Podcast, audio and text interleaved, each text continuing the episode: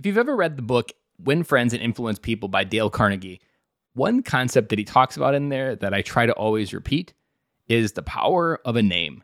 The most powerful word you can repeat in a conversation with someone is their name. Because saying their name represents you see them, you hear them, you know they exist.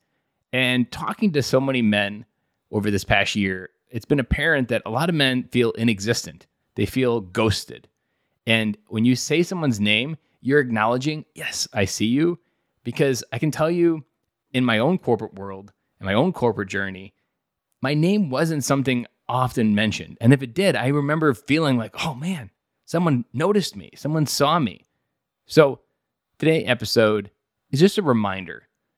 Remember the power of someone's name, and that is the most golden word that they are looking to hear. But it is that word that could create something or create a memory of this conversation later down the road because people won't remember what you said, they'll remember how you made them feel.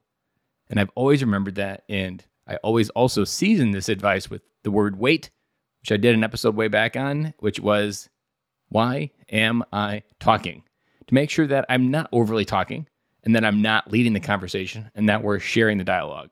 But never underestimate how great it is for the other person to hear their own name.